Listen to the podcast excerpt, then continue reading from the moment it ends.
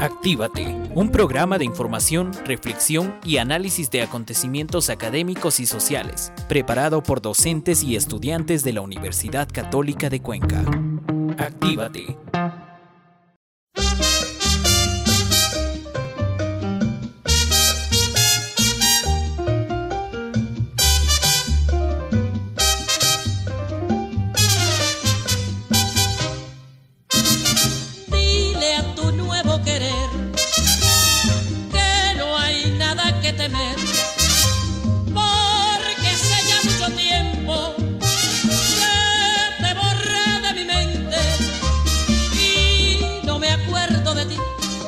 Toda mi atención la tengo puesta en alguien que lo merece en verdad al saberme mimar tal como lo soñé.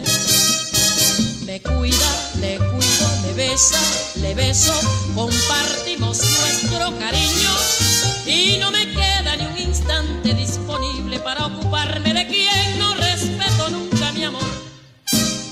He perdido el tiempo pensando, creyendo las falsas promesas que hacía. Ojalá puedas hacerle muy feliz y así no tenga que sufrir la decepción que yo sufrí.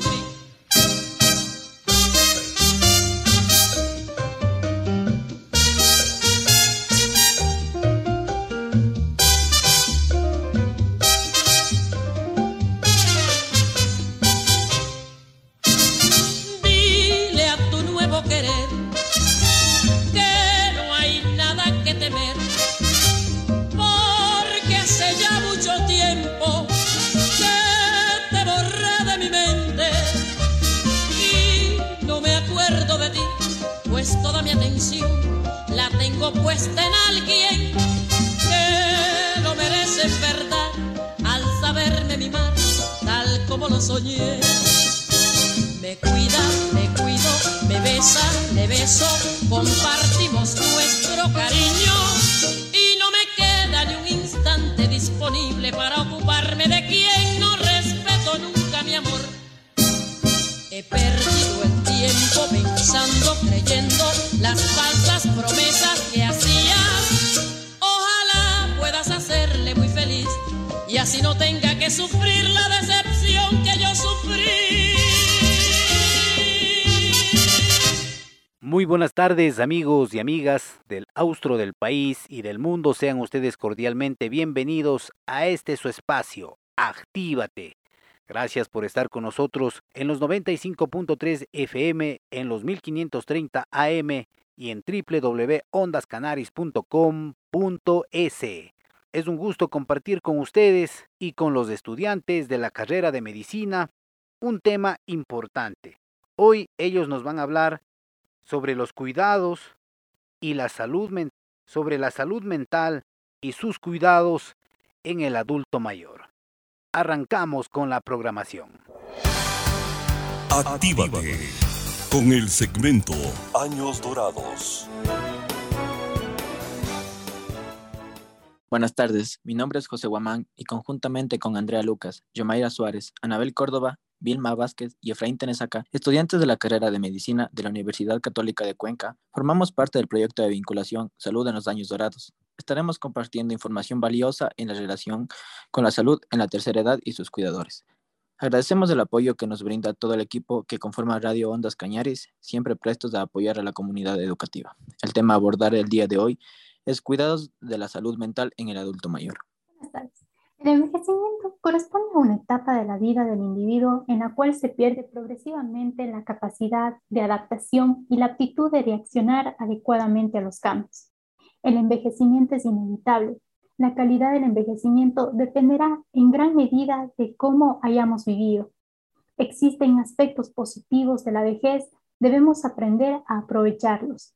Hay que proteger a nuestros adultos mayores, por eso es importante que estos conozcan cómo cuidar su salud.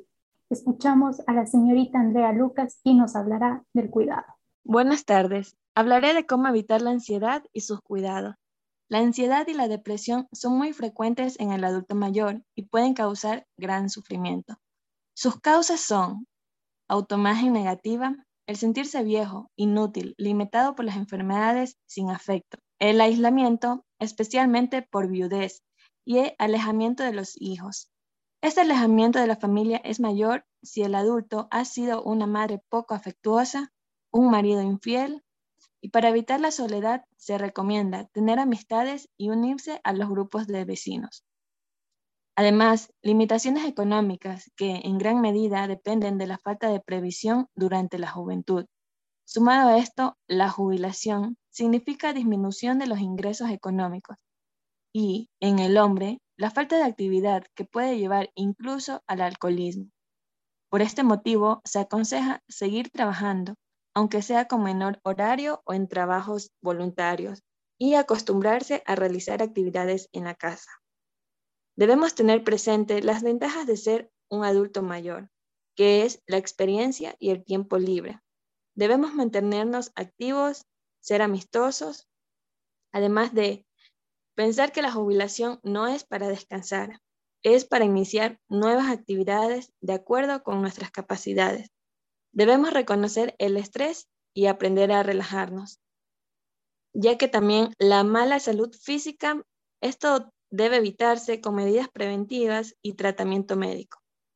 El estrés puede expresarse como dolores de cabeza, dolores musculares, indigestión, trastornos del apetito, del sueño, nerviosismo, irritabilidad, entre otras. Para controlarlo, debemos disminuir las exigencias que nosotros mismos nos imponemos, hacer ejercicios ligeros, aprender a relajarse. Si no es suficiente, debemos consultar al médico. La participación en nuevas actividades es más fácil para la mujer que para el hombre. El hombre suele decir, estoy jubilado y tengo derecho a descansar. Suele mirar en menos grupos o sentir vergüenza de participar en labores de artesanía, en un voluntariado, un coro o un grupo de gimnasia.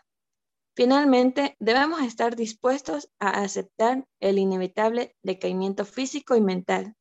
Debemos estar preparados para disfrutar de pequeños agrados, de un saludo amable, de la tibieza de un día otoñal, de una fotografía que nos recuerda personas que ya no existen. Debemos aceptar lo inevitable de la muerte, de seres queridos y la propia muerte. La fe en la vida después de la muerte. Esto puede ser menos duro este trance. Debe estar dispuesto a disfrutar de pequeños agrados de la vida cotidiana. Asimismo, iniciar nuevas actividades, a conocer personas, a ser voluntarios y sobre todo tener fe. Sin duda debemos tomar en cuenta las excelentes recomendaciones. Muchas gracias, Andrea. La siguiente invitada nos hablará de los cuidados para evitar los trastornos del sueño. Yomaira, por favor. Claro, con mucho gusto. Los principales trastornos del sueño del adulto mayor son el insomnio y la apnea del sueño. Para evaluar el insomnio debemos recordar que el adulto mayor necesita menos horas de sueño que el niño o que el joven, ya que muchas veces un adulto mayor aburrido querría dormir más de lo necesario o malinterpretar su fatiga diurna. El insomnio puede deberse a causas ambientales como el ruido, el frío o el calor, dolores o molestias físicas, trastornos psicológicos como la depresión, la ansiedad, así como también ingestión de café, alcohol o estimulantes. Para prevenirlo se debe evitar la automedicación y el uso innecesario de hipnóticos, evitar en la noche el café y otros estimulantes, sacar el televisor del dormitorio, levantarse temprano, suprimir la siesta, hacer ejercicio y a veces ayuda un baño caliente antes de acostarse. El uso de medicamentos debe ser reservado para casos especiales y siempre bajo control médico. La apnea del sueño generalmente se debe a obstrucción de la vía respiratoria, edema por infecciones, obesidad, alcohol o hipnóticos. La obstrucción hace roncar y la apnea produce la falta de oxígeno que puede interrumpir brevemente o parcialmente el sueño, que se hace poco reparador y provoca somnolencia diurna. El tratamiento básico implica bajar de peso, evitar el uso de alcohol o fármacos, y esto no es suficiente. Si esto no es suficiente, entonces debe recurrir a un especialista. En resumen, el adulto mayor necesita menos horas de sueño que el joven. Para dormir bien, debe tener actividades durante el día. El insomnio puede deberse a la ansiedad o a la depresión y debe evitar automedicarse. Siempre consultar a su médico. Gracias por escucharnos y continuamos con el programa y nuestra siguiente invitada es la señorita Anabel, quien nos hablará de los cuidados para preservar la memoria. Un gusto. La pérdida de memoria es una amenaza siempre presente para los adultos mayores. En ella influyen la angustia, la depresión, el aislamiento y la inactividad, así como el alcohol y medicamentos que pueden interferir con la atención, eventualmente producir daño cerebral. Así también el mal estado general con desnutrición, falla cardíaca, respiratoria, pueden percutir sobre el funcionamiento cerebral. Enfermedades cerebrales como el Alzheimer, lesiones vasculares o de otro tipo. Por una parte, hay que mantener la memoria y se deben evitar estos factores que la amenazan. Por otra parte, debe mantenerse la actividad cerebral. Esto significa interesarse y pensar en lo que lo rodea, adquirir nuevos intereses, evitar la rutina. Es necesario interactuar con otras personas, saber qué sucede en la vida de sus familiares y amigos, colaborar en las tareas de la casa y de la comunidad o de los nietos. Muchas veces es posible aprender o adquirir nuevas habilidades, seguir un curso, integrarse a un nuevo grupo de teatro, aprender jardinería o repostería. Las actividades de la mente pueden mejorar su memoria, estar interesado en hacer algo nuevo y es bueno para el cerebro. El buen estado general favorece el cerebro, una agenda para ayudar a compensar una pérdida de memoria leve. Si la memoria falla mucho, debe consultar a su médico. Así es, y continuamos con el programa. El compañero Efraín nos hablará de los cuidados que se deben tener en aquellos adultos mayores que han sufrido accidentes cerebrovasculares u otras enfermedades cerebrales. Claro que sí, muy buenas tardes. Las enfermedades cerebrales pueden producir severas limitaciones de la capacidad del adulto mayor, lo que obligará a cuidados muy especiales. Entre estas limitaciones mencionaremos la demencia, la hemiplejía y las afasias. La demencia es una pérdida crónica de las capacidades cognitivas. Hablamos de memoria, juicio, control y de la afectividad, debido a una lesión cerebral. Entre las causas más importantes se encuentra la enfermedad de Alzheimer, antes conocida como arteriosclerosis cerebral, que generalmente se presenta en adultos mayores y causa una progresiva pérdida de las capacidades cerebrales hasta llegar aproximadamente en 5, 10 o 15 años a un estado de postración. Otras veces la demencia se debe a accidentes vasculares cerebrales. Puede producirse también procesos traumáticos, tumores, intoxicaciones, etc. Un paciente con demencia está expuesto a muchos accidentes, ya sea extraviarse si sale a la calle, dejar el gas encendido o la llave abierta, olvidar los encargos o recomendaciones, cometer errores de juicio en una situación compleja, entre otros. Esto significa que su familia debe cuidarlo en forma permanente y tener una gran dosis de paciencia y cariño para hacerse cargo de él. En estos casos, el médico debe preocuparse no solo del paciente, sino también de sus cuidadores que llegan en ocasiones a agotarse y enfermarse por el esfuerzo. Muchas veces la lesión cerebral causa parálisis de un lado del cuerpo, es la hemiplejía, que generalmente se asocia a un deterioro intelectual, defectos sensitivos y otros. La causa más frecuente es una obstrucción o una rotura de las arterias cerebrales, o un infarto o una hemorragia. Los pacientes hemipléjicos deben movilizarse al lado paralizado y al lado sano, y muchas veces recuperan la marcha, aunque sea esta dificultosa. En este tratamiento es muy importante la asistencia al kinesiólogo. En otros casos, el paciente se ve reducido a una silla de ruedas que le ayuda a desplazarse de un ambiente a otro. Si el enfermo queda postrado en la cama, es necesario limpiarlo y movilizarlo para evitar escaras, que son lesiones de la piel debidas a la falta de irrigación. Debe usarse pañales o sondas si existe la pérdida del control de la micción o defecación y puede ser necesario alimentarlo por la boca o mediante sondas. Cuando la lesión compromete el lado izquierdo del cerebro, es frecuente que exista una pérdida parcial o total de la expresión y comprensión del lenguaje. Son las afasias, patologías que limitan severamente la capacidad de comunicación del enfermo. En estos casos es muy importante la asistencia al fonoaudiólogo, que puede ayudar a la recuperación del lenguaje o que el paciente y su familia aprendan a comunicarse de una manera diferente. Estas lesiones cerebrales, en muchos casos, deben evitarse cuidando el estado general del paciente, pedir ayuda a los médicos y otros profesionales de la salud y sobre todo preocuparse del estado emocional y físico de quienes cuidan al paciente y para tener una familia unida y para que el paciente no se sienta solo. Todo lo indicado ha sido muy claro y esperemos que sea de utilidad a todos los radiodientes. Es frecuente que los adultos mayores tengan afecciones crónicas, generalmente más de una. y que tomen varios fármacos a la vez. Cualquier fármaco puede tener efectos colaterales, y si se ingieren varios, pueden interferir unos con otros, exagerando o limitando sus efectos. De esto nos hablará la compañera Andrea, por favor. Al hablar del uso de medicamentos en los adultos mayores, se recomienda llevar un registro de los mismos, ya que si no se lo hace, es posible cometer errores e ingerir sobredosis de algunos de ellos. También debe considerarse que en el adulto mayor el hígado, el riñón o el aparato digestivo no funcionan igual que en un adulto joven, y por lo tanto, la absorción, el metabolismo o la eliminación de un fármaco son diferentes. Por esto, una dosis corriente puede resultar excesiva para ellos. Como recomendación, tenemos que preguntar a su médico, ¿qué podría pasar si me equivoco y tomo remedios de más? ¿Se contrapone con otras cosas que tomo? Si siento algo raro, ¿puedo llamarlo? ¿Podría tomar menos remedios?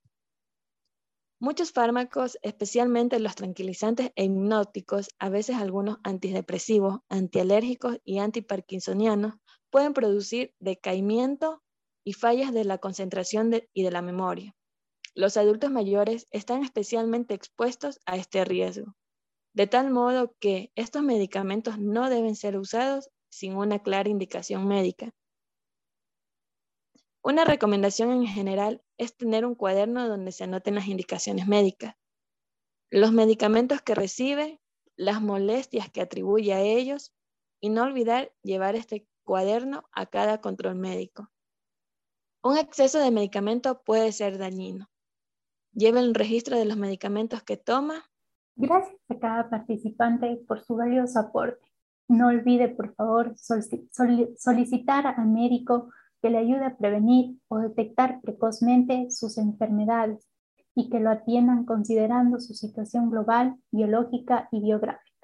El adulto mayor está expuesto a muchas enfermedades que, en su mayoría, no comienzan de un modo repentino, sino que en forma insidiosa, como por ejemplo glaucoma, hipertensión arterial, diabetes mellitus, arteriosclerosis, osteoporosis, depresión, obesidad, insuficiencia respiratoria y otras patologías. Cuando los síntomas son evidentes y lo obligan a consultar, la enfermedad suele estar bastante avanzada y el tratamiento va a ser más paliativo que preventivo. Por eso es muy necesario el control médico del adulto mayor, que se supone sano, para detectar precozmente esas patologías y para enseñarle a vivir sanamente. Antes de los 70 años se recomienda un control anual, después de los 70 años un control cada 6 meses. Un peligro que siempre existe es el de la polifarmacia, y que se podría decir que es mejor médico el que indica cuál medicamento podría suprimirse y el que agrega otra receta a las que ya traía el paciente. El médico siempre debe estar alerta a la patología psicosocial, es decir, al aislamiento que lleva a una depresión, al deterioro cognitivo que puede llevar a accidentes y conflictos. El médico ideal debería tener tiempo para explicar bien el tratamiento, escribir con buena letra sus indicaciones en la receta o en el cuaderno del adulto mayor, ser ubicable y tener tiempo para ser consultado por teléfono en caso de dudas, tratar de recetar lo indispensable, evitar la solicitud de exámenes innecesarios y ser capaz de imaginarse él mismo en el lugar del paciente. Un adulto mayor debe tener controles de salud cada año por lo menos. El médico debe conocer a la persona y su familia. Y así, estimados, el programa va finalizando. Invitamos a escucharnos los días lunes, miércoles y viernes a partir de las 18 horas.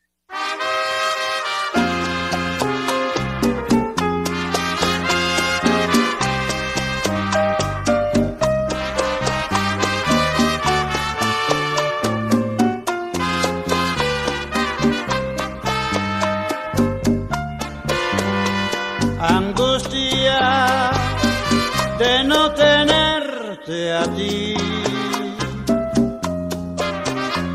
tormento de no tener tu amor, angustia de no besarte más, nostalgia escuchar tu voz, nunca podré olvidar nuestras noches junto al mar.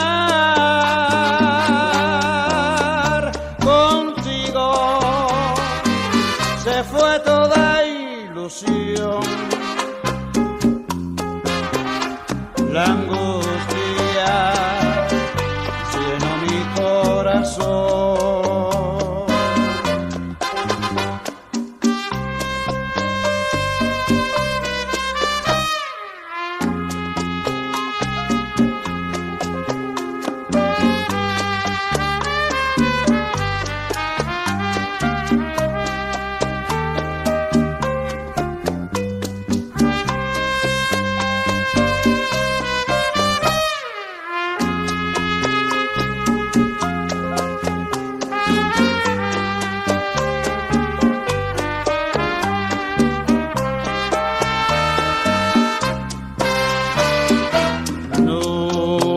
Nunca podré olvidar,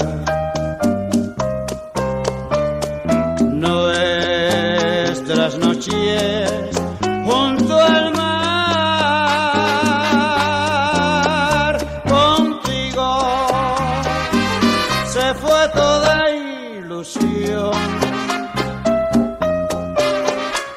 la angustia llenó mi corazón.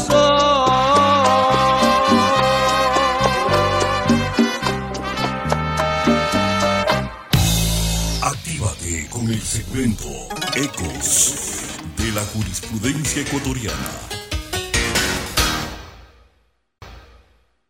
Muy buenas tardes con todas las personas que nos escuchan. Somos estudiantes de la Universidad Católica de Cuenca, sede en Azogues, carrera de Derecho. Junto a mis compañeros Rómulo Navas y Jocelyn Arévalo, trataremos un tema muy importante sobre los derechos y beneficios que tienen los adultos mayores. Buenas tardes, Rómulo. ¿Podría, por favor, definirnos qué es un adulto mayor?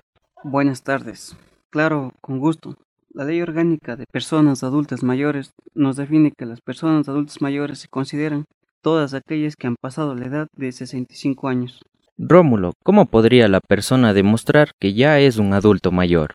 Bien, la Ley Orgánica de Personas Adultas Mayores nos manifiesta que para demostrar la calidad de un adulto mayor, lo único que necesita es la exhibición de tu cédula de identidad debidamente registrada por el Registro Civil. Rómulo, ¿podría por favor darnos a conocer sobre los derechos y beneficios que reciben los adultos mayores? Claro, sin ningún problema. El artículo 36 de la Constitución de la República del Ecuador nos menciona que las personas adultas mayores recibirán atención prioritaria y especializada en los ámbitos público y privado, en especial en los campos de inclusión social y económica y protección contra la violencia. También en la Ley Orgánica de Personas Adultas Mayores, en el artículo 12, menciona que el Estado reconoce y garantiza a las personas adultas mayores el pleno ejercicio de los derechos establecidos en la Constitución de la República. Interesante. ¿Con qué derechos cuentan nuestros adultos mayores? En la Constitución de la República del Ecuador, precisamente en el artículo 37, reconoce los siguientes derechos. 1. La atención gratuita y especializada de salud, así como el acceso gratuito a medicinas. 2. El trabajo remunerado en función de sus capacidades, para lo cual tomará en cuenta sus limitaciones. 3. La jubilación universal. 4. Rebajas en los servicios públicos y en servicios privados de transporte y espectáculos. 5. Exenciones en el régimen tributario. 6. Exoneración del pago por costos notariales y registrales. 7. El acceso a una vivienda que asegure una vida digna con respeto a su opinión y consentimiento. Rómulo, ¿los adultos mayores tienen beneficios no tributarios? Claro, con exoneración del 50% de las tarifas de transporte aéreo, terrestre, marítimo y de las entradas a los espectáculos públicos, culturales, deportivos, artísticos, paquetes turísticos, etc. Esto se encuentra reconocido en el artículo 13 de la Ley del Adulto Mayor. ¿Con qué exoneraciones cuentan los adultos mayores? Toda persona que ha cumplido 65 años de edad y con ingresos mensuales estimados en un máximo de 5 remuneraciones básicas unificadas, o que tuviera un patrimonio que no exceda de 500 remuneraciones básicas unificadas, esta será exonerada del pago de impuestos fiscales y municipales. ¿Qué se necesita para poder aplicar este beneficio? Para la aplicación de este beneficio no se requerirá de declaraciones administrativas previas, provinciales o municipales. Si la renta o patrimonio excede de las cantidades, los impuestos se pagarán únicamente por la diferencia o excedente. Sobre los impuestos nacionales administrados por el Servicio de Rentas Internas, solo serán aplicables los beneficios expresamente señalados en las leyes tributarias que establecen dichos tributos. Rómulo, cuéntenos, ¿qué pasaría si es que en algún caso no se da el respectivo trato al adulto mayor? Bien, nuestra Constitución de la República protege a los adultos mayores, reconoce su existencia legal y además garantiza la protección de los derechos y beneficios de los adultos mayores, así que tendrían que cumplir, caso contrario, acarrearían sanciones. Por favor, Rómulo, ¿podría repetir los artículos y los cuerpos legales donde se encuentra esta valiosa información? Con mucho gusto.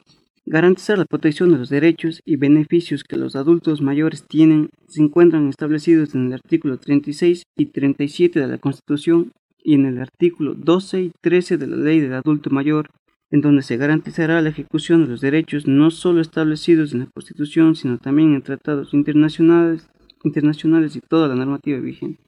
Ahora daremos paso a mi compañera Jocelyn. Buenas tardes. ¿Nos podría hablar acerca de los beneficios tributarios de los adultos mayores?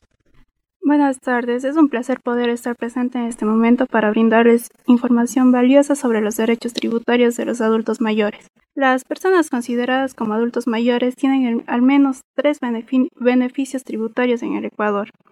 Al ser considerada una población prioritaria tiene acceso a la reducción de impuestos, ya que en nuestro país a lo largo de la historia se han dado casos en los cuales los adultos mayores tienen varias carencias, falta de ingresos dignos, condiciones de bienestar precarias, maltratos o abandonos por parte de sus familias, de manera que sus ingresos monetarios son muy bajos y ni siquiera alcanzan para satisfacer sus necesidades básicas para su vida diaria, como es la vestimenta, la alimentación o la salud.